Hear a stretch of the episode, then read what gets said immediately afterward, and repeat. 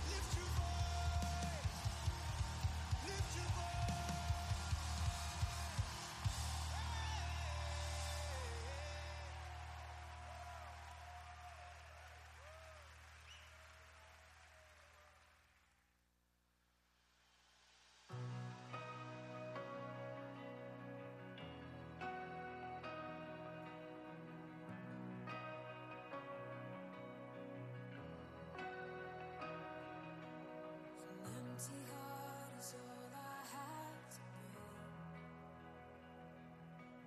Pour into me.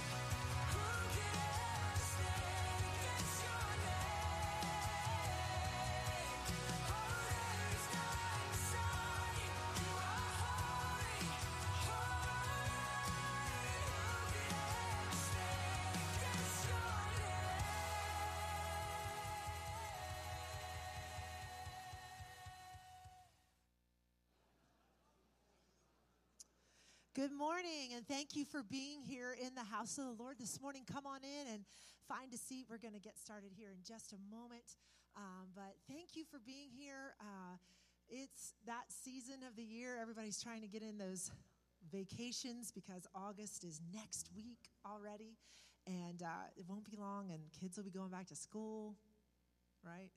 All the kids are like, we were just talking in the back, a couple ladies, about how fast the summer goes uh, and, it, and it truly does. And so, um, but um, hopefully everybody has had a chance to get away. I was away last week, and it was um, just a good time uh, with my boys and uh, being away. And uh, so I'm just thankful, though, to be back in the house of the Lord. It's not the same, right? I mean, I watched online, but it's not the same as being here together in the house of the Lord. Amen. And so, um, so it's good to be here this morning. I just want to, before we um, step into our time of worship this morning, I just want to remind you of a couple things that are coming up this week. Um, on Tuesday night, we have team night, uh, and this month, uh, our team night is solely dedicating to get solely dedicated to getting ready for what is next Sunday, which is our ministry fair. It's been several years since we've had a ministry fair here in the church, and so for those of you who don't know what that is. Next Sunday, when you come to service, you're going to see our lobby just full of displays and uh, things for you after the service. So you'll come in, but after the service, we'll ask that when you leave, that you stop by the ministry tables. So the ministry fair is so that you can find out the ministries that you can take advantage of here in the church and um, for your kids, for yourself, ministries that you can be a part of and be involved in. It's also a time for you to see if there's a ministry that you want to serve in. And so there'll be information, there'll be people at each of those tables and those ministries to let you know, first of all, how they can serve you, but also how you can serve and be involved. So that's going to be next Sunday right after the service. There's giveaways at all the tables, so make sure you stop by. Um, also, at our, our ministry fair, we will start our signups and registration for our Fall Fest. So it has been three years since Fall Fest because we took a year off and then COVID hit. And then we had to take last year off. So this year we are back. However, if you've been looking in the bulletin and you've been paying attention, you will see that Fall Fest is not in October this year, it's in September. And so it's going to be actually also on a Saturday instead of a Sunday. So we are um, planning Fall Fest for Saturday, September the 11th, and that will be from 1 p.m. to 4 p.m. If it rains, we will move it to Sunday, September the 12th, and we'll do it our normal Sunday time, which is 3 to 6 p.m. But there will be ministries that are involved, so some of you will be involved in your ministry during that um, event. But some of you um, can help us out by just signing up as a general volunteer. And there's different areas for you to serve in, everywhere from parking to running a game to running uh, something in the food tent um, to. Being hospitality, greeting people, doing registration. So there's going to be a lot of opportunity for you to be involved in Fall Fest. This is one of our favorite events here at the church. And so we want you to be a part of it. We want you to come. You'll also be able at the top of that form to pre register your family so that you're already registered uh, for that event because we do register everyone who comes. So uh, please pray about it because it is our largest event that we do for the community. Um, I, our last one, we had about a thousand people here. Uh, so we don't know what it's going to look like this year because we've taken a few years off, and with everything that's happened over uh, the last year and a half, uh, we're not sure what we're going to expect, but we're going to have a good time no matter what. So um, there'll be um, two barrel trains for all those adults who hop in the barrel train. Randy. There'll be two barrel trains, and we will have our hay ride, and we will have our inflatables, and we'll have our games. So, uh, and free food. Everything is free. We do this completely free for the community. So there will also be donation uh, sheets in the next few weeks too um, for things that we'll ask you if we can borrow or you can bring along um, for that day. But we offer this completely free to the community, and we want you to be a part of it um, and help us shine the light of Jesus Christ in our world because they need it. Amen. All right, would you stand with me this morning and let's go to the Lord in prayer. Um, Pastor Joel, Sister Karen, Mackenzie, they are away with family on vacation, so we want to pray that they have a restful time um, and that they return um, home safely to us later in the week. And uh, so pray for them. And let's pray for Pastor this morning. Um, went back to his office and he didn't have a very good night of sleep, so I know what that means. It means it's going to be good because that means the enemy is fighting him. so So, um, so let's pray for him this morning that the Lord will give him the strength that he needs to, to minister the word of God and what God has given him this morning. All right, let's pray. Heavenly Father, we just thank you, God, for your grace and your mercy. God, for the sun that rose this morning, God, for your constant faithfulness, God. I thank you, Lord, that you are not like man. Lord, you don't bend to the left, to the right. You don't get shifted, God, by the waves of this life, but you are totally dependable. And you are steadfast. And you are true. And you are right. And you are just. And you are holy. And God, we thank you today that we can trust, God, every word you have said because you have never vacillated to the left or the right, God. You have never changed, God. You've always been the same. And I thank you for that, God. There's so much comfort and solace in knowing that our God never changes, that our God is always faithful, that our God will always be true to his word. And we thank you for that this morning. And that's why we come into this place, God. God, to worship you and to glorify and exalt the name that is above every other name, God. We give you reverence and awe in this house this morning for who you are and who you have always been. And we know you will always be, God. And Lord, in this house this morning, we want to hear the word. We've come here, God, not just to check off something in our weekly list, but God, we've come to hear and we've come to learn and we've come to be changed and molded by the word of God. So we ask that your anointing would not only be on the speaker today, but on every hearer of the word. Whether it's a man, whether it's a woman, whether it's a boy or it's a girl, God. We ask today, God, that our ears will be anointed, God, that they are the entry point, God. But then that as it moves to our heart and our spirit, God, that we will take it in and God will be changed by what we hear in this place this morning. That our lives cannot continue on the trajectory that they're on, but God, we have to align ourselves more and more with you to our true north, God. That's why we've come here. So, God, speak to us today. Speak to us in worship. Speak to us through the word. Speak to us in our time of communion and prayer with you in this altar. God, I pray this altar will be full this morning with people that just want to draw closer to you, that realize that each and every day, God, they need you more and more and more. And we could never get enough of you, God. We could never know you, God, enough. God, we need you this morning and we ask you to move in this house. We ask you to touch our pastor and let him be your mouthpiece this morning as if you were speaking directly to our souls today. God, we thank you for the word and we give it reverence in this place this morning. And we honor you, Jesus, for everything that you have done for us. That's why we praise you and we worship you. So be blessed, enthroned in the praises of your people this morning. Come in our midst. God, we want to meet with you. Amen. Amen. Let's give the Lord praise this morning. Hallelujah. Let's worship him.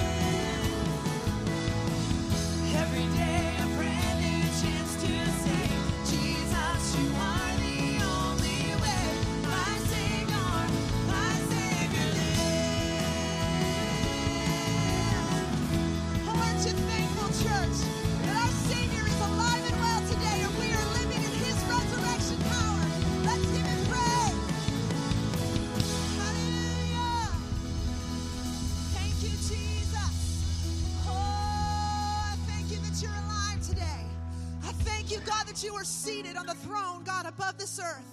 God, there is no one like you, Lord. None is higher than you, God. No one is above the King of heaven and earth. God, we give you praise in this house this morning. Lord, you reign. Reign over our lives.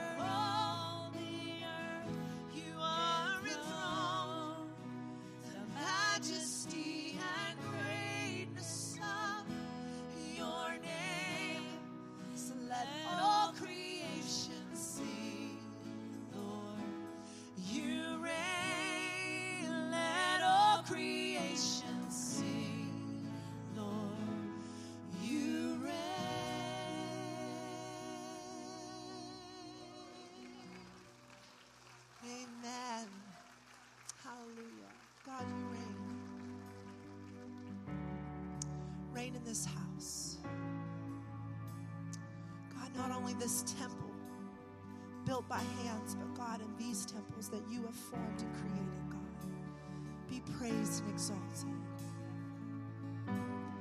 Jesus.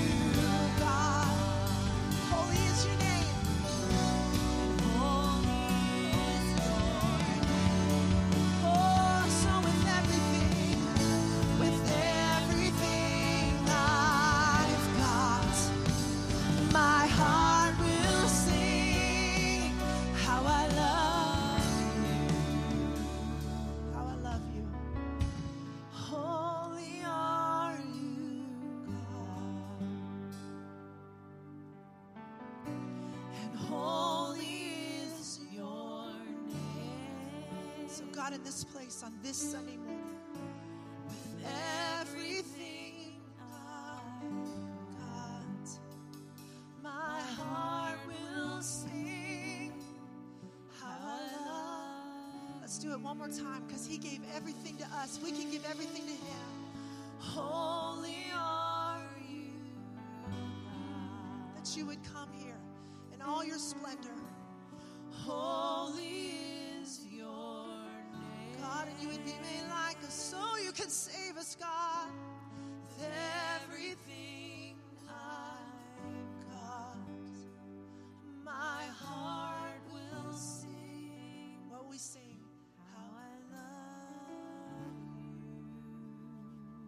Cause you are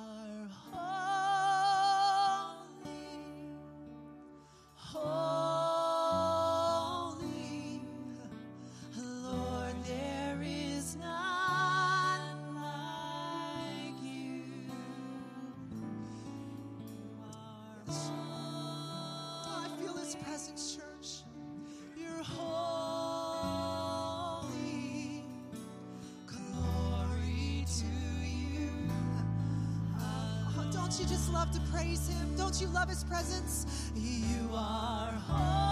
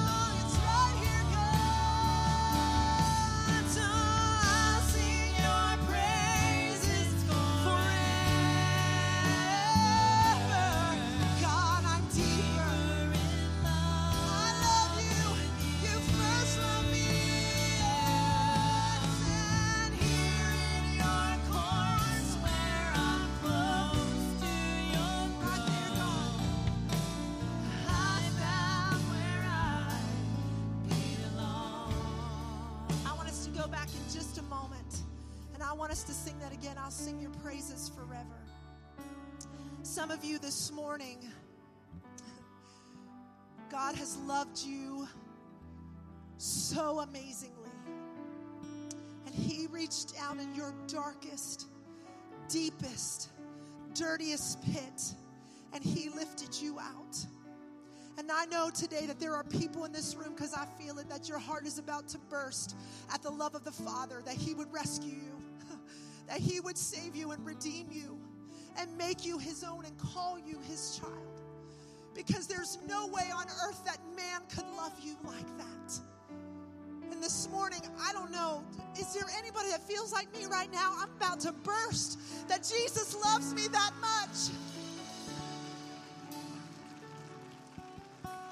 I can't wait to sing his praises forever, church.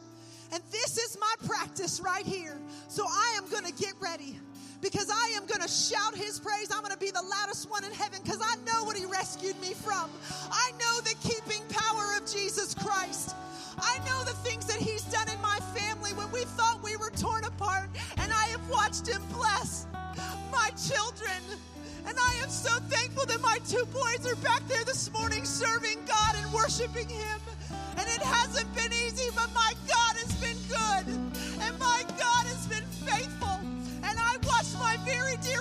worshiping God in the dark night of her soul. And I watch her on this stage week after week give praise to God, knowing that her healing isn't quite there, but it's coming. The victory is coming. It is coming. And she will be healed and whole because of God, because of His goodness and His mercy and His love. And that's why I'll sing His praises. I'll sing His praises forever. You will not shut me up. I'm sorry, but you cannot stop a true worshiper. And some of you in this place this morning just need to release it. It's right there. Give Him your praise this morning, give Him your worship, You can't stop someone that's in love with Jesus. You can't stop someone who's been redeemed. You can't stop one someone who's been saved and redeemed from the curse of the pit and sin. You can't stop their praises because they know they're unworthy and they know they don't deserve him. But they will sing his praise as long as they can here on earth. And then, church, we're going to praise him for all eternity. So let's just start it right now. I'll sing.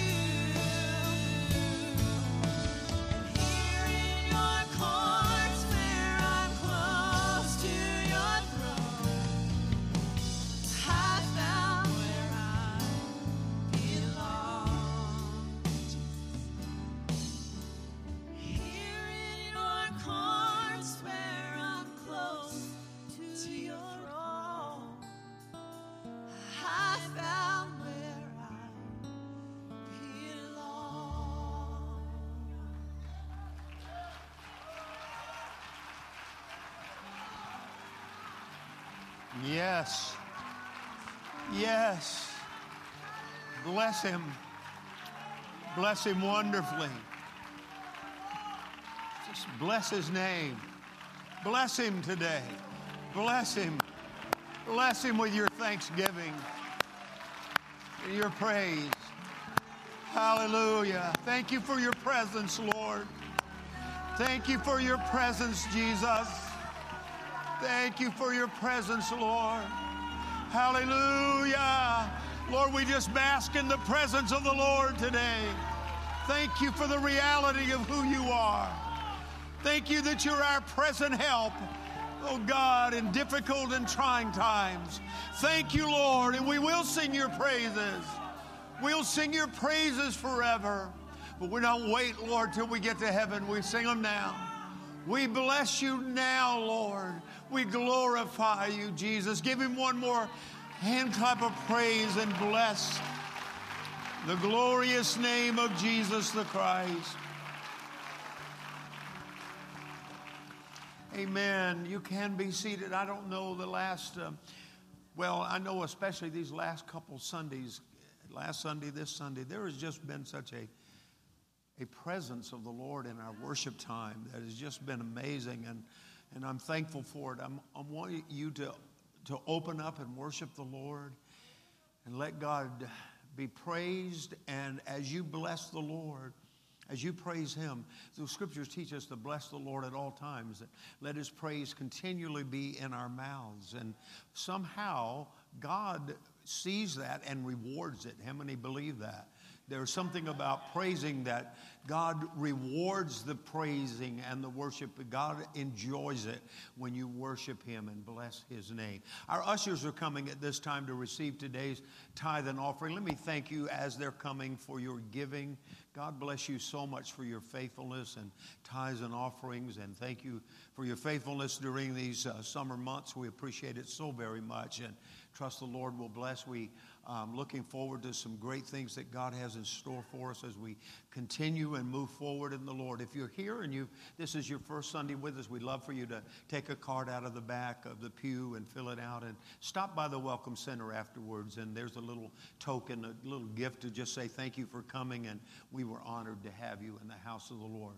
Could we give as unto the Lord? I tell you what, after that worship, you might want to just dig in again and say, God, that was really good. I pra- praise the Lord. We don't buy it, but we just want to say thank you for it, right? Amen. We thank Him. Let's pray. Lord, we thank you for this opportunity to give, and I pray, God, as your people sow into the work of the Lord, that you will also allow them to reap God, for they have sown, and you have promised in your word, Lord, that those who sow, those who give, those who are a part of that, Lord, will receive the blessing. And so we pray that over every person. We pray, God, if there's any need in this building today, financial, God, whatever that need might be, we ask you to supply it according to your riches in glory by Christ Jesus. But help us to always remember the one who has blessed us and to remember to honor you with the first fruits of our increase. We thank you now for this opportunity to bless the work of the Lord and pray you will bless gift and giver in Jesus' name. Amen. God bless you as you give.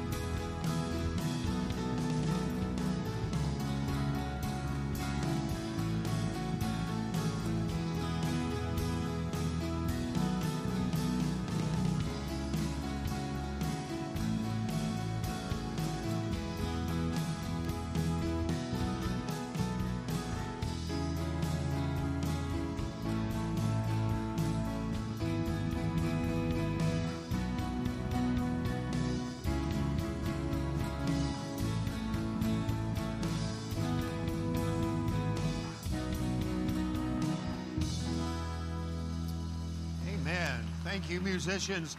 And thank you so much for giving today, and may the Lord bless you for it.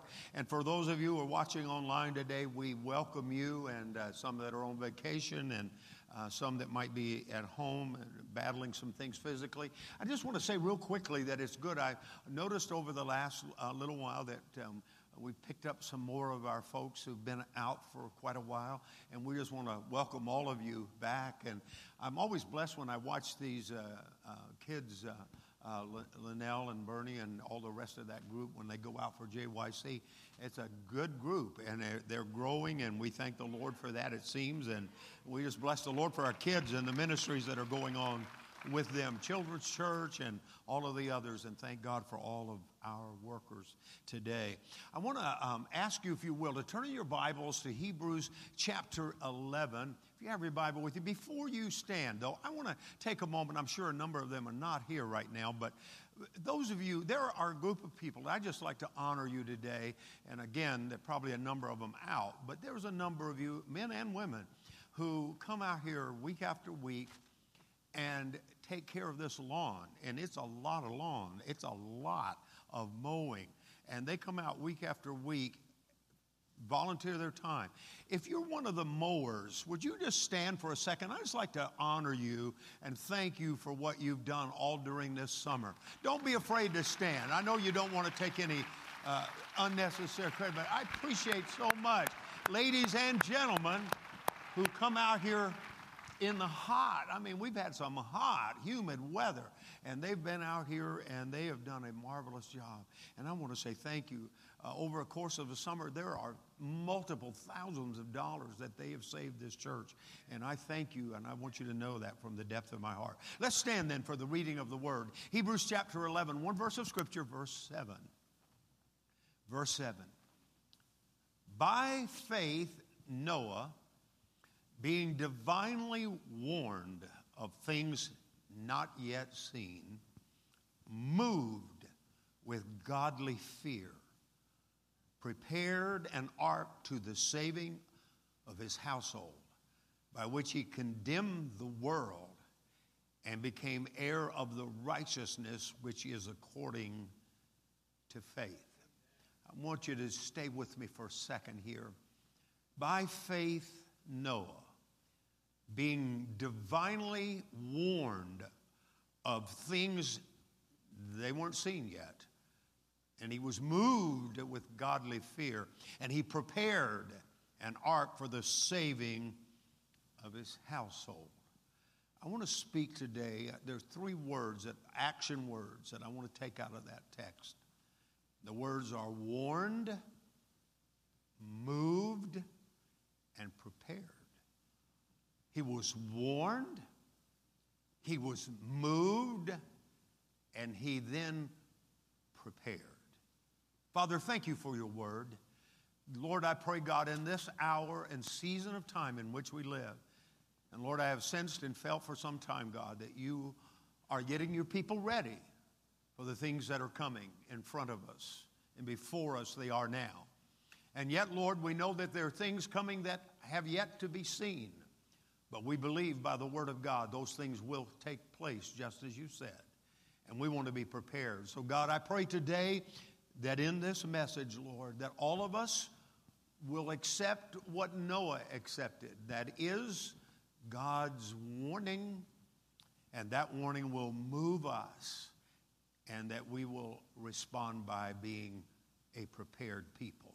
I pray this in Jesus' name. Amen. You may be seated.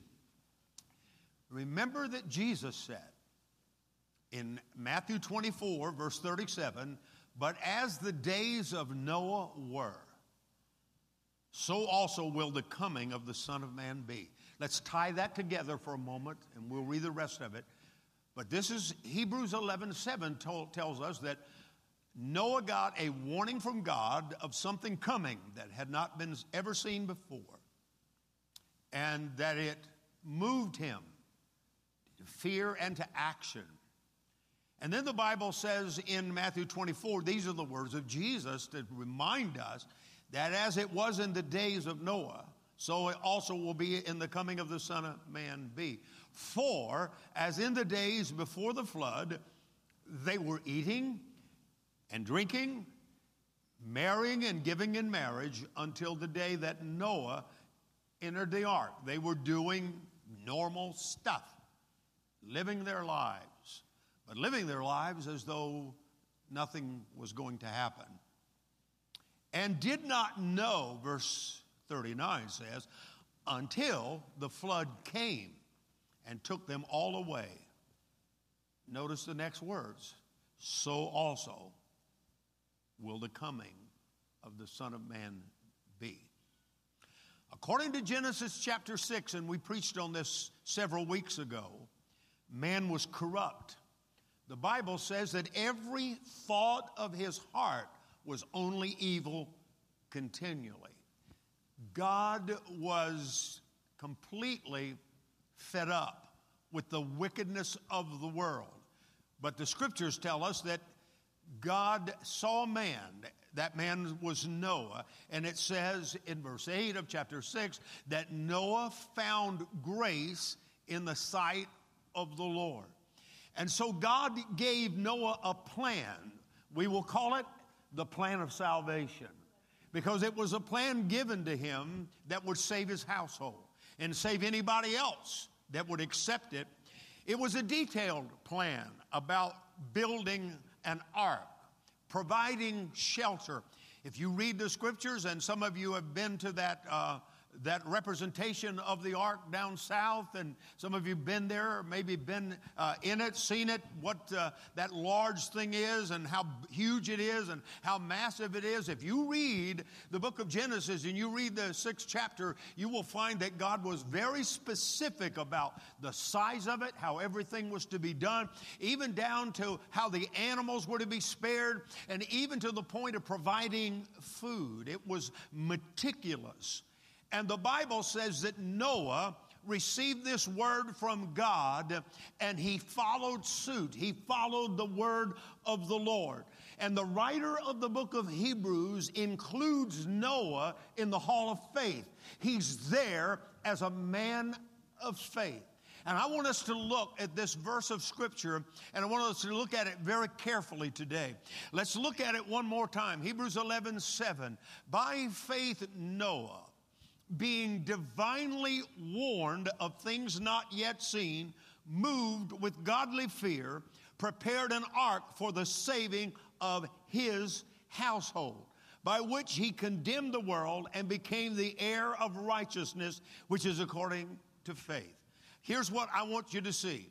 There are four, four things in this verse that I want you to take notice of. First of all, the words by faith Noah. By faith. Everything that you will read in that verse comes out of faith comes out of a belief in God and a belief in what God has to say. Noah was a man of faith. The second thing I want you to notice is it says that he was divinely warned of things yet not seen. The third thing I want you to look at is that the scripture says he was moved with godly fear. And the final thing is he prepared an ark for the saving of his household. Let's look at that. Let's take each one of them. By faith, Noah. He is a man of faith because he believes God's word. If God said it, it is so. And because he's a man of faith, he gets a word from God, and it is a divine warning from God. But it is a warning about something that no one has ever seen before. And Noah is being asked, instructed to believe something that's never happened before, and there is no way of even understanding how it might take place. It had never taken place before. The scripture says he was warned of things that were not seen as of yet. The flood was in the future. In fact, the flood from the time that Moses, uh, Noah gets this is maybe a hundred years in the future. And there were no visible signs of it. You have to realize that here is a people, they've never seen a rainstorm. And a man is hearing from God that there is going to be a flood that is going to cover the entire earth and all humanity except those in the ark will die for about a century of time. There is no, cal- no way to calculate how that's going to take place. Nobody has ever seen it. You, as you remember in reading the scriptures, the, the earth was uh, actually moisturized by dew, water coming up. But suddenly we get a word from God. This is something that's never happened before, but the Bible says, by faith, Noah, Noah believed what God said, even though it looked like Im- impossibility and something that would never take place in the natural. And it affected his mind. He bought into it because God said it. God said, I don't understand it. I, I've never seen a flood. I've never seen a drop of rain fall from the sky. But if God said there's going to come a day when there's going to be a flood that's going to destroy the earth, then I believe it. I believe it because God said it. And that not only affected his mind, it affected his heart. For the scripture says he was moved with godly fear. Now, we don't hear an awful lot about the fear of God anymore. We don't hear a lot about that. Now, we ought to hear lots about the love of God, and we ought to hear lots about the grace of God, but we still need to hear something about the fear of God. The Bible said he was moved with fear. God spoke to him and said, This is what I'm going to do. And because he believed it, it brought within his heart a sense of fear, thinking about the terrible thing that was going to come on planet Earth. It brought fear to him, but not just fear about what was going to happen, but a godly fear because he believed that if God spoke it, God would bring it to pass. And so he feared it in the sense that he believed what God said enough to take action. Do you know the Bible tells us in Hebrews chapter 12, verse 28? It says, Therefore, since we are receiving a kingdom which cannot be shaken, let us have grace by which we may serve God acceptably with reverence and godly fear. A godly fear a godly fear, not I'm shaking in my boots, but a fear, a respect, a reverence. This is God we're dealing with, the creator of the universe. This is God. When God speaks, he means what he says, and we believe it enough to be obedient to the Lord. And so we serve God with reverence and godly fear. So he was moved with fear. That's unlike the wicked. That's not like the wicked at all. In fact, the Bible tells us in Psalm 36, verse 1, here's what we read An oracle within my heart concerning the transgression of the wicked. There is no fear of God before his eyes. While, while Noah was moved with godly fear, the population was not. The population didn't have God in its thoughts. Remember? We talked about that weeks ago, where their thoughts were evil continually. God wasn't in their mind. There was no fear of God. It didn't matter what anybody said about a coming judgment. They didn't care about that. They did not fear God. There was no fear of God. But in this man, Noah, there was a godly fear. He contemplated this. He thought about this, realized the ramifications of it, and it affected his will because he then did something about it. The Bible says after he was moved with godly fear, that he did something about it. He didn't say, Well, that's a great sermon. Let's preach a great sermon here. Get folks together and give them a great sermon. He did something about what God said. The Bible says he prepared an ark to the saving of his house. Let's go back a minute. God spoke, he got a divine warning. This is going to happen. No, it's a long ways off, but it's going to happen. At that point, he didn't know how long it was going to be, but it's going to be a long time, but it's going to happen. And it moved this man with fear thinking about that. People got to get ready. Something's coming horrible. Well, it's got to start with my house. We got to be ready. It moved him with fear. And because it moved him w- with fear, it affected what he did. And the Bible said, as a result of that, that he, he prepared an ark. And the salvation that is being spoken about here was, for them, was preservation from the flood. It says, listen to what, this is what it says. Now, God told Noah this, gave him a, a very meticulous plan that was uh, uh, going to take decades to do. But it says in Genesis 6:22, thus Noah did according to all that God commanded him, so he did. Whatever God said, I believe you, Lord. If this is what I got to do, I'm going to do it. If God said it, you know, somebody said, if God said it, I believe it, and that settles it. Nope. If God said it, that settles it, believe it or not. You don't have to believe it to settle it. If God said it, it's a settled issue, and He knew that. And the Bible said He did exactly what God said. He built that ark to specification. He did exactly what God did. He, he worked, He sweated for something unseen. A flood was coming. Now, who believed that? Nobody had seen that before. How long did it take Noah to build the ark? Well, it, the Bible doesn't specifically say, but given years of uh, when we first see Moses, uh, Noah at 500 years and going in the ark at 600, it's assumed that it was 100 years. And, uh, and some even say 120 because of what was said in front of that when it says God's uh, spirit would not always uh, strive with man but his years would be 120. So there's some that believe it was 120, but we'll, we'll go with the century. That's a pretty long time for a building project. 100 years.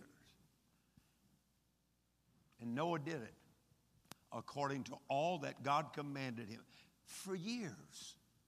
He's building an ark. I assume that his three sons in law helped him. I assume that the three sons, I assume that the three sons helped him in working at this. But can you imagine?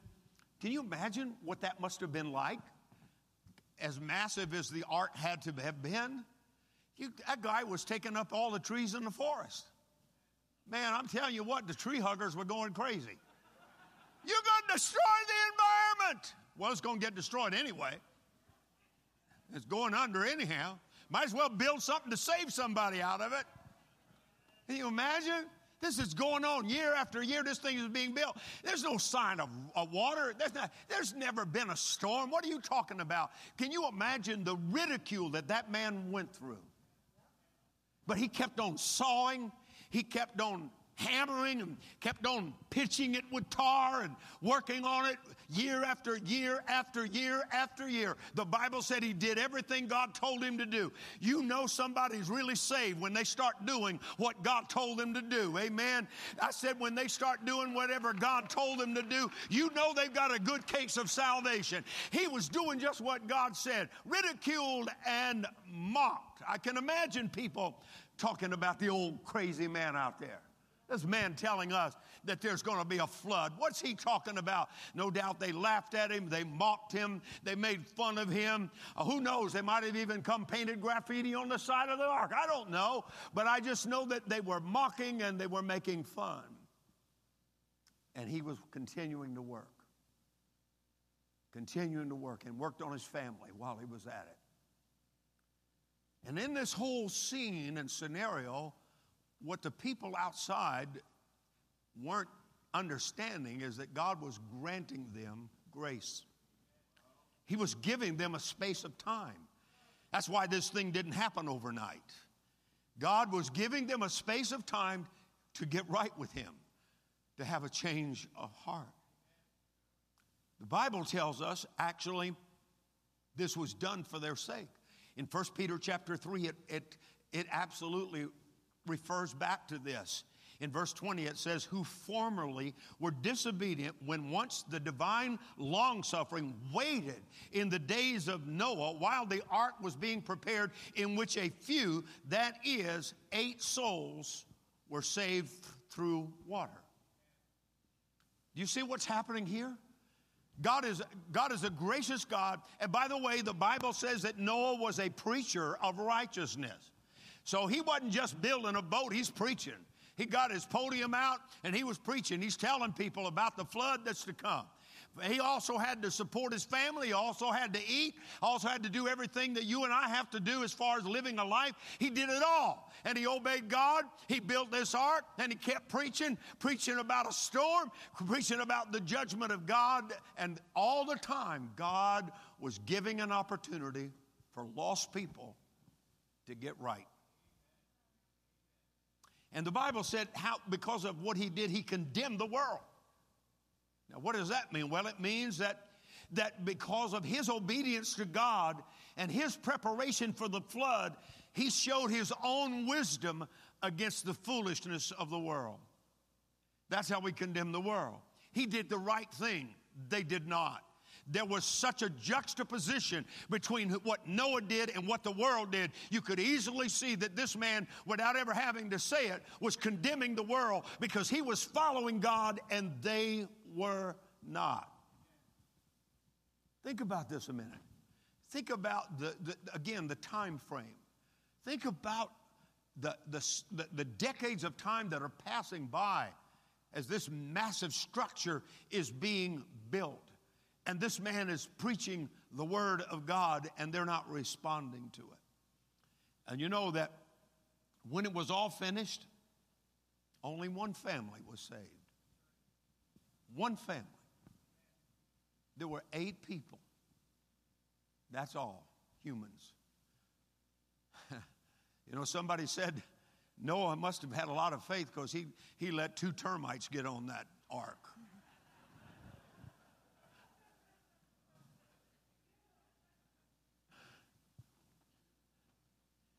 Eight people. Room for so many more. Brothers and sisters, I want to tell you something. When this thing is all wrapped up and said and done, there's only one family going to be saved. That's the family of God. That's the only family that's going to be saved.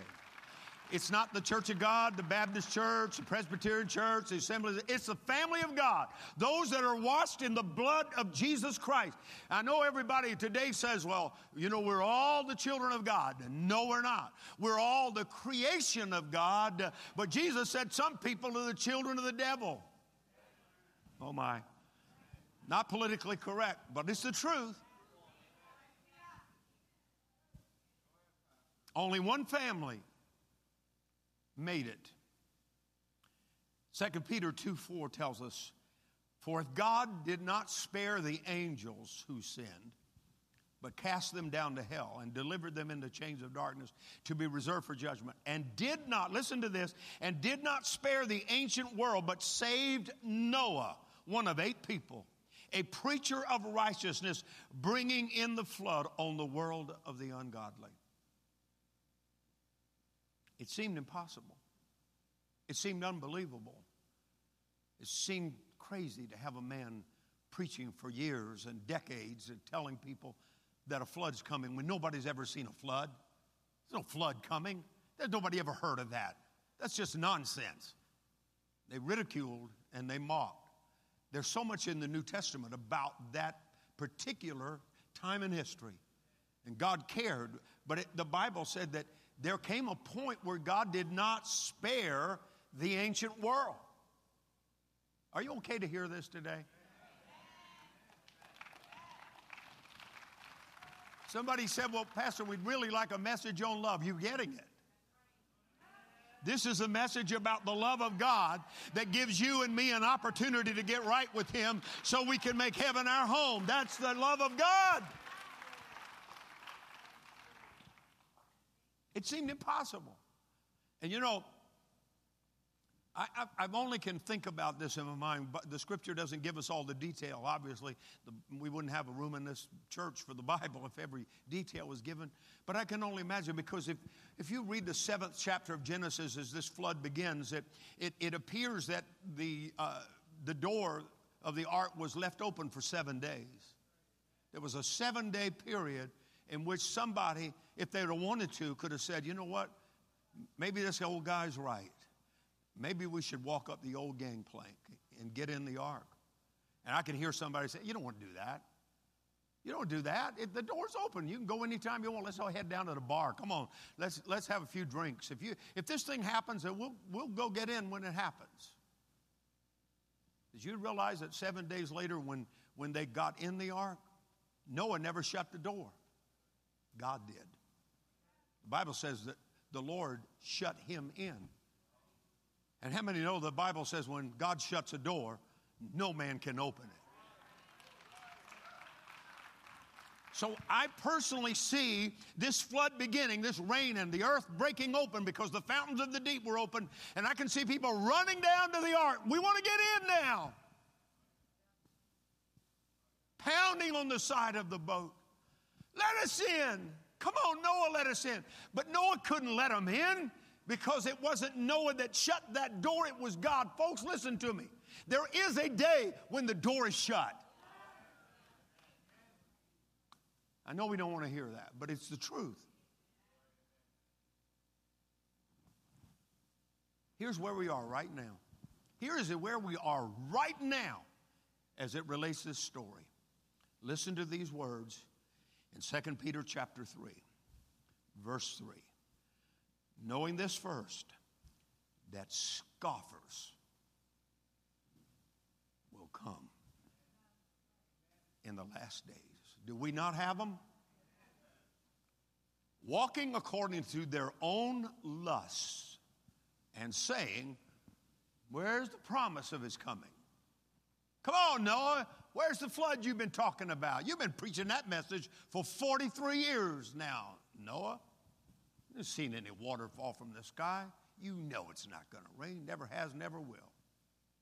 Scoffers will come saying, Where's the promise of his coming? For since the fathers fell asleep, all things continue as they were from the beginning of creation. For this they willfully, listen, notice this, willfully forget.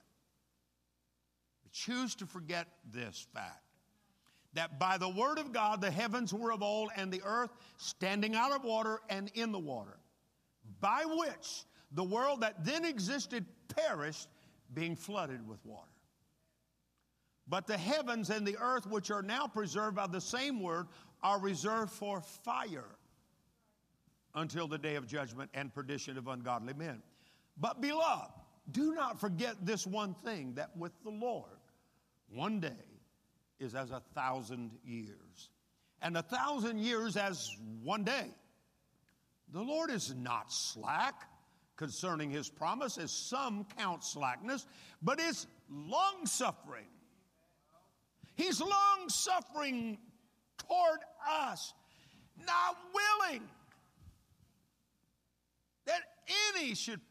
Listen, folks, if any one of us, God forbid, but if any one of us lose our soul and end up in hell, it is not what God willed for us. He is not willing that any should perish, but that all should come to repentance. But be assured, here's what it says, verse 10 But the day of the Lord will come. The flood did come, folks. I said the flood did come. And I know there's a whole lot of folks today saying that, well, I don't believe that. I don't believe the flood ever came. I don't know how this man could, how could a man build a boat like this? How could this? How could that? You're asking the wrong question. The right question is, why did it happen? It happened because of the wickedness of man. Oh my goodness. But the day of the Lord will come as a thief in the night, in which the heavens will pass away with a great noise, and the elements will melt with fervent heat. Both the earth and the works that are in it will be burned. Therefore, since all these things will be dissolved, what manner of persons ought you to be in holy conduct and godliness, looking for and hastening the coming day, the day of God, because of which the heavens will be dissolved, being on fire, and the elements will melt with fervent heat. You see what's coming? The earth was destroyed that first time by water, the second time is by fire.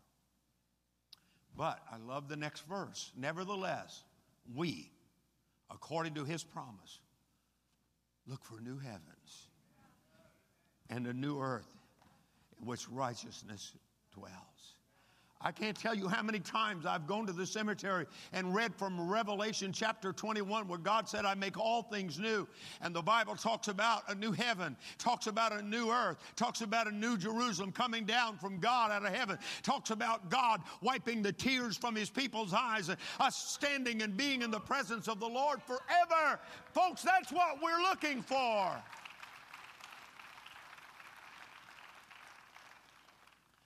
Now, that's going to become a reality. I don't preach this every Sunday, but I did this Sunday. But this is going to be a reality, folks. And Jesus took this issue, the coming of the Lord, and tied it in a way for us to look back at what happened in Noah's day. And again, he says in Matthew 24 38, for as in the days before the flood, before the flood, what were they doing? They're going about life, eating and drinking, marrying and giving in marriage, until the day that Noah entered the ark and did not know until the flood came and took them all away. So, do you think Jesus knew what he was talking about? Do you, you think Jesus is guessing about this? You think he's thinking this might be how it's going to be? No, he said this is how it will be. So also will the coming of the Son of Man be. People will be so busy with their everyday life, they're not even thinking about God. He's not in their thoughts. Getting saved, what is that? Do you realize that in your neighborhood today, most of the people didn't go to church? In your neighborhood unless you live in an extraordinary different neighborhood, then go to church. Less than 50% of the American people now go to church. Uh, let me change that. Less than 50% go to any kind of religious service, including mosques, temples, and anything else. We are now an unchurched nation. I, I just heard a statistic that Christian people go to church 2.7 times a month. We're just busy. We're just living our lives. We're just living our lives.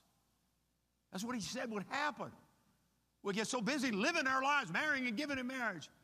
Nothing wrong with that, other than the fact that we've left God out. Now, somebody may leave here today and say, Yeah, I don't believe what that guy's saying. That's fine. You don't have to. That's your choice. But let me give you the word of Jesus, and then you can take it up with him. In Luke 21 33, he said, Heaven and earth will pass away, but my words will by no means pass away.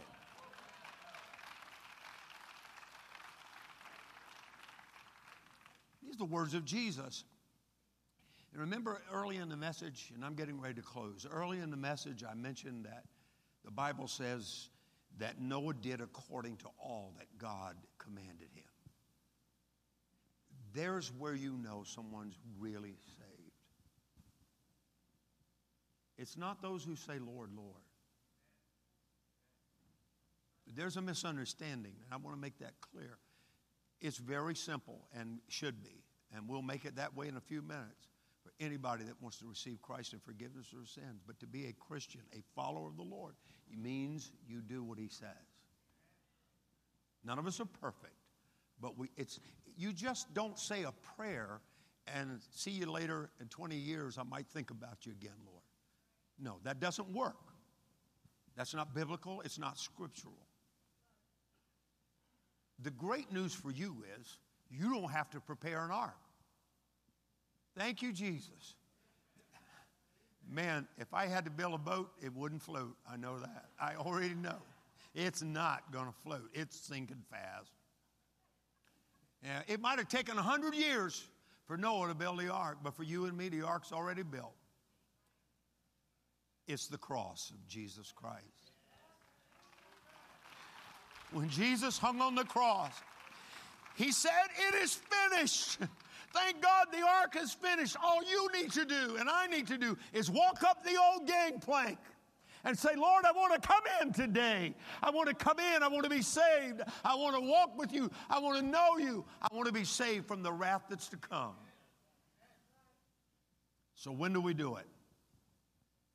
We do it today because we don't know about tomorrow. He wasn't a Bible writer, but Benjamin Franklin is credited with saying one day is worth a thousand tomorrows. One day is worth a thousand tomorrows because one day is the only day that we have, right? It's the only day that we know we have, and we don't even know if we have all of it, we do know we have a day. And I want you to think back with me a moment, and we're going to give an altar call here this morning. Of all the things that I would love to preach and minister, and there's a lot out there, and we will. The greatest need is for people to know Jesus Christ and the forgiveness of their sins to be ready for the coming of the Lord. We are told in the scriptures that this is how it was, and I just gave you a short synopsis of what it was like in Noah's day. That people were so busy with everything else. And by the way, I mean, come on. Again, this is a message hard to believe. Come on. You heard from God. God said it's going to, it's going to be a storm. I heard from God. He said, Trust me, I've heard from God. I wouldn't be out here cutting all these trees down. I wouldn't be out here sweating and working and laboring and doing what I'm doing if I hadn't heard from God. But I often wonder were the people so hard? Didn't they see the animals walking into the ark? I mean, like, that's a strange phenomenon. I never saw that before. It's just strange happenings. We must be in the twilight zone. No, it was God, God's word. And, brothers and sisters, I believe the book. I believe the book. And this is what God said was coming. This is what the Lord said. He said, It's going to come. The Lord is coming. And we believe that. And the Lord's catching his people. We know that away. We know that the earth, the Bible said, will melt with a fervent heat. Heavens as we know them will pass away. But there is a new heaven and a new earth. There's a new Jerusalem coming down out of heaven from God, prepared as a bride, beautifully adorned for her husband. There is tremendous description given to us in the book of Revelation of the, even the foundations of that city and what it's going to be like. There'll be no sickness, no pain, no sorrow, no death. There'll be no crying, for the former things have passed away. We're going to live, if those that are there, we're going to live forever and ever in the sight and the presence of God. You will never have another backache. You'll never have a back pain. You'll never have to wear glasses, hearing aids, or anything like that because it's all going to be perfect. I said it's all going to be perfect. Hallelujah! Come on back here. Thank you, Lord. But I have felt and sensed in my heart that what I needed to do, and I'm hoping that God will help me do it, is to try to speak to people to prepare themselves for this. I didn't, this is not shock and awe, this is just the Word of God. But we don't, in a lot of places, we don't hear this anymore. We're so busy building up our self esteem, et cetera, we, we've forgotten that our main problem is still sin. Still the main problem. Still the main issue. Not the only issue, but it's the, it's the number one issue. And it's the one that will keep us out of heaven. No matter how good you feel about yourself, that it will get you into heaven. The blood of Jesus. Walking up that gangplank of faith and saying, God, I, I want in the ark. The door is open today. God left that door open apparently for seven days. Seven days. That's a number of completion with God. Seven days. That door was left open. Just think about that. How many people could have gone in? How many people could have said, Noah, you were right. I believe you I believe what you preached, and I'd like to, if it's permissible, I'd like to get in the ark. They could have been saved. They could have been saved. There's a scripture that says, the summer is ended, the harvest is past, and we're not saved. It's the worst thing that could ever be said. Bow your heads with me while you're seated there in Jesus' name. Thank you, Lord. Now, folks, I'm no one special today. I don't have any special insight other than what God's Word said, just like anyone else in this room. But I made a decision a long time ago to come into that ark and, and give my, my life to Jesus, to live for Him, to serve Him. And as much as I could to prepare an ark for the saving of my household. I can't be their Savior, but I can do my best to prepare an atmosphere, prepare whatever I can do, that they can make a choice to serve God, to serve the Lord. As far as I know today, down to my youngest grandchild, are all serving God, and I'm thankful for that. But I didn't save a one of them. Each one of them had to make a trip up that gangplank and say, Jesus, I want you in my life. I want you in my soul. I want you to save me. I want you to forgive me of my sin. And folks, I want to give you that same invitation today. Same invitation that Bible says that Noah preached all this time, and it was God, God caring enough about the people, forbearing and giving them time. Goodness, God was already fed up with the sinful world as we read there in the sixth chapter, but he gives another hundred years. And I know people are saying, well, you folks have been talking about the coming of the Lord ever since there's been a church. You're right. And we'll keep doing it because the promise will be fulfilled. It's up to you to believe that. I can't make you believe it. I wish I could. I can't. You have to make that decision for yourself. I want to take just a minute while your heads are bowed and eyes are closed. If there's if there's some of you in here that would say, Pastor, this is the day that I really want to make sure that I'm in that ark. I don't want to even guess about it anymore. I want to make sure today, and I want to know that Jesus is my Savior today. Would you just slip your hand up wherever you are and keep it up for just a few seconds, if you will, across this room. And as I almost always say, I'm not calling anyone's name and not pointing you out to anyone, not pointing you out to anyone at all. But I'm asking if, if you're here because I want to pray with you. I want you to receive Jesus into your heart and life. If you put your hand up, would you put it back up for just a second? It's dark for me to look out there where you are. So I want to give you an opportunity, give you an opportunity. Thank God. Over here, thank you, thank you, thank you. Thank you, thank you, Jesus. Thank you, Lord. Thank you, Lord. Thank you, Jesus. Could we stand together? I've done this many times, and I don't know how many more times I might do this, but I want to I want to pray with you, and I want to lead you in prayer. I want everybody to, so we're not singling anybody out in particular. All of you to pray with me, even if you're saved 100 years. Help somebody else that needs to know Jesus. And I want you to mean this from your heart. It's not all that difficult.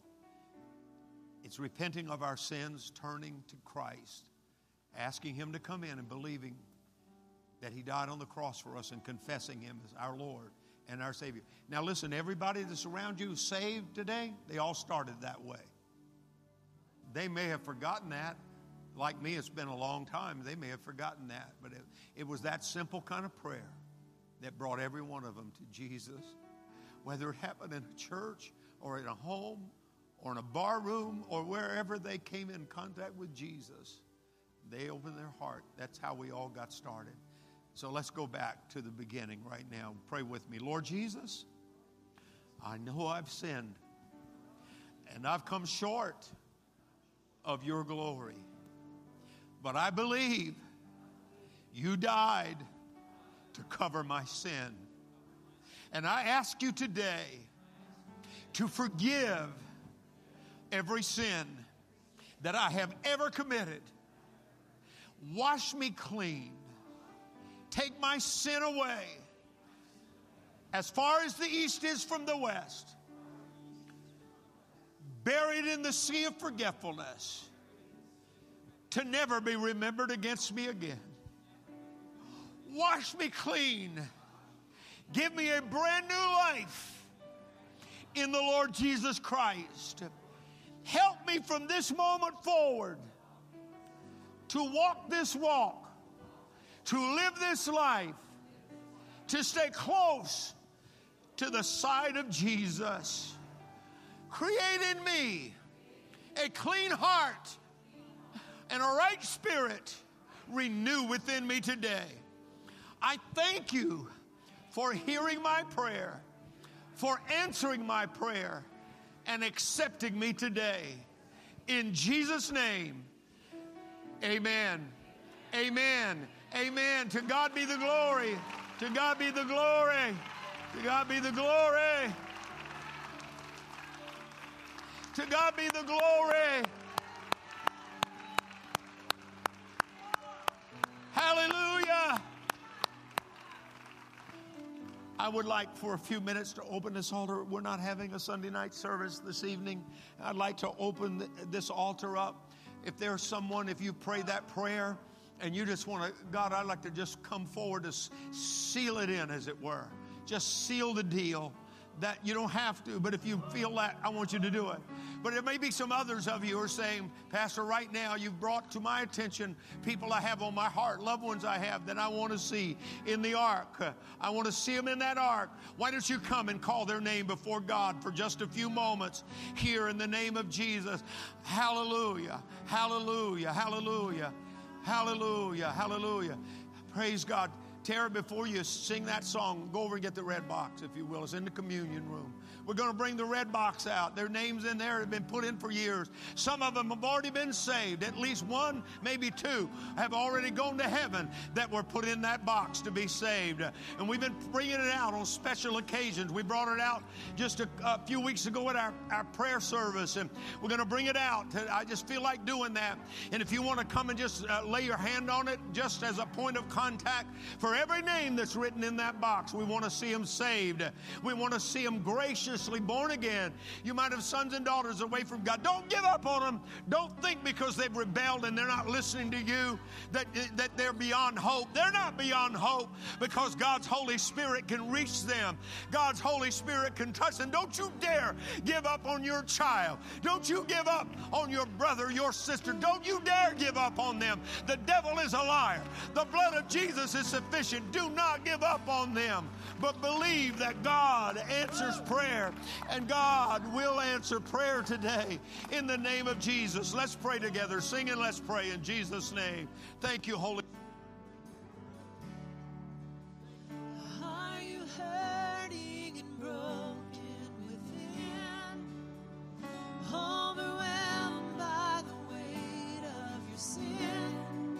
Jesus is calling.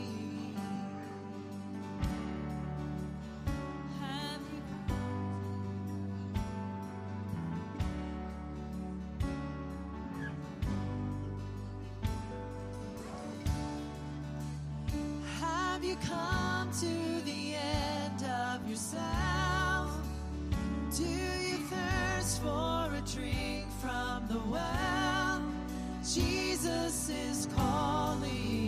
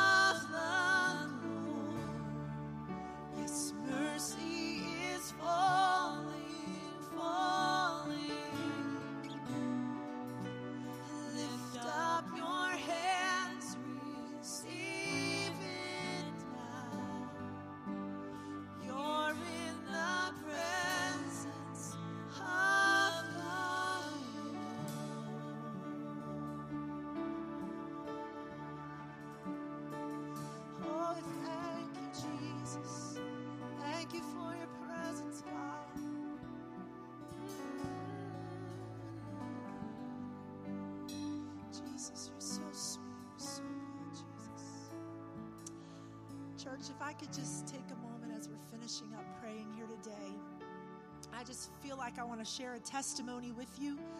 Um, just of the goodness of God and His mercy in our lives, and and how when we dedicate our lives to Him and give our lives to Him, then He orders our steps. And uh, I'm going to ask my oldest son, Alec, if he'll come here for a moment. So, several years ago, um, well, if we just go way back, uh, when Alec was born, um, he was just a teeny tiny little peanut. and he struggled with uh, colic. And dear Lord, we didn't sleep for like three years because he didn't sleep for three years. And um, then when he turned five, and we were getting ready for kindergarten, that's when we found out about his hearing impairment. And that was devastating for me as a mom to think that my son was going to have a harder road than other kids. But we never raised him that way. We always told him it was the same as having glasses. And we always told him he could do anything that anybody else could do. And you've pretty much done everything everybody else can do. And um, so then um, you know that he, many of you know the story of him working at Weaver's Markets for a while, but now he's at Shady Maple, so he's been redeemed. I'm just kidding. Weaver's is good, but everybody knows if you go to Reamstown Church of God, you got a shoe in at Shady Maple. But um, but anyway, um, but he was working at Weaver's Markets, um, and he had decided um, we had looked at schools, and Alec is very gifted. If you've ever seen some of his shows, he is gifted in sports broadcasting. That's definitely what God has gifted him in doing. And so um, he had been working at high school on this on the the TV program in the high school, doing sports announcing and other stories. And he had decided we had made a list of all the schools that that um, do sports broadcasting, not just broadcasting, but sports broadcasting, and we narrowed it down to the University of North Texas because, well, it was the cheapest. And so it was the cheapest, and it put him in Texas, which is where he wanted to be because, as you know, we are Cowboys fans and avid Cowboys fans. And so he wanted to be down there. And so he was working one day at the register. A man came through his line wearing a UNT hat in Adamstown, Pennsylvania. What in the world? And got to talking, and Alec has already had him for a class. He's one of his professors, and he'll be having him again this semester for another class. But God, divine appointment, that that meeting with them, and and he helped Alec, and we went down and visited with him, and we visited, visited the college. And Hank has been a huge source of support to us. I believe God put him in our lives for a purpose and uh, and we we got down there, and so you all know that story. And then then I asked you to pray because he was auditioning for shows and and and being on the sports show, and he got on the sports show his freshman year, and and literally did almost every show, which no freshman is supposed to do. And uh, and then COVID hit, and he had to come home, and he made the choice to come home for a semester, so he missed a semester. And so, you know, okay, all right. So anyway, he's a he's ahead a semester. He's now a second semester junior. And it's time for him to get ready for his internship. He needs to do an internship before he graduates. And most of you know that his dream internship is with the Dallas Cowboys. And so early in the spring, he kept calling me, and I kept saying, "Alec, have you talked to anybody yet?" And he's like, "No, mom." He's like, "They're they're just not they're not easy to get right now with COVID. You can't get internships." And um, and I was like, okay, well, we'll just keep praying. And a Cowboys representative was supposed to come to Hank's class, and Alec was going to get an opportunity to talk to him. Well, guess what? He didn't come because the school hosted the NIT. Is that what it's called? Whatever, it's basketball game. And uh, so, but they hosted a basketball game. That class never, that guy never got to come. So Alec never got to meet him. And we were just like, wow, what is going on? And so, but through through the Lord and through the, our relationship with Hank and everything, he made a few phone calls. And I'm proud to say that August the 10th, Alec will be an intern with the Dallas Cowboys. So, so, whether or not you like the team, the fact is that when you dedicate your life to the Lord, and I've taught the boys this from the beginning, He opens doors for you and He makes ways for you that you cannot do on your own. And He puts people in your lives. And I want to tell you if you've made a choice today, to, to give your life to Jesus Christ, it isn't just the ark of safety that He gives you, but He gives you an ark of His covering. He gives you a covering over your life, and He will order your steps, and He will open doors that could have never opened on your own, and He will do things for you that you never thought possible. But I do want you to pray for Him because it's a secular organization, obviously. I've already, I didn't tell him this, but I've already been praying that every Christian that works for the Dallas Cowboys will be in Alec's area and be with him and uh, will encourage him and help him in his walk with the Lord. Um, but I ask you to pray for him that the Lord would use him there and it would be just a springboard for him. I believe God has great things for him. He has great things for all of us, great things for your kids if your kids are in college and they're stepping out. I believe that. I know uh, it hasn't always been an easy road for us. We've had our setbacks, but we always make a comeback, don't we? And so I'm thankful for that. God's had to supply the money every year, and we're praying again for that. But we know that if God, is, I told him the other day, he was getting so stressed out about money for school. And I said, Alec, God hasn't failed us yet, has he? And he said, No. And I said, Then we're going to stop right now. We're going to pray because he isn't going to fail us now. And so I just thank God for that. I thank God for Becky Steffi for faith. I don't know if she's here today, but God made a way for her. That girl's got a scholarship now. So we just thank God. He's so good to us. So thank you for praying. Continue to pray. Be encouraged. Your steps are ordered by the Lord. Amen. Amen. All right, Brother Aaron, you want to close this thing out? Wow. I mean, like, who wants to close a service like this going on? You called me up here to close this. But anyway, being a Dallas fan, I, I congratulate you, uh, Alex. So uh, I guess we're going to be winning the Super Bowl this year. Alec? I don't know. Look, okay. Anyway, uh, Tara went over the stuff in the, in the bulletin. I don't even have a bulletin with me right now, but you know we have a lot going on, and if you just want to look in the bulletin for it, you can find out all the things that are going on. We really need people to come and be in service. Uh, last week they gave me an opportunity to close, and I get to close again this week, and then Ann will be back next week. But uh, I talked last week a little bit about our leaders and, and what they've done through COVID and all that kind of stuff. But uh, I want to continue with that. You know, Tara talked about Pastor not being able to sleep last night, and when I went in and saw him this morning, he talked to me about it too. You know, I want you to know that all, all our leaders, including Pastor, Pastor Joel, Pastor Tara, the worship team, everybody that is in service of God and doing what God wants them to do is constantly under attack.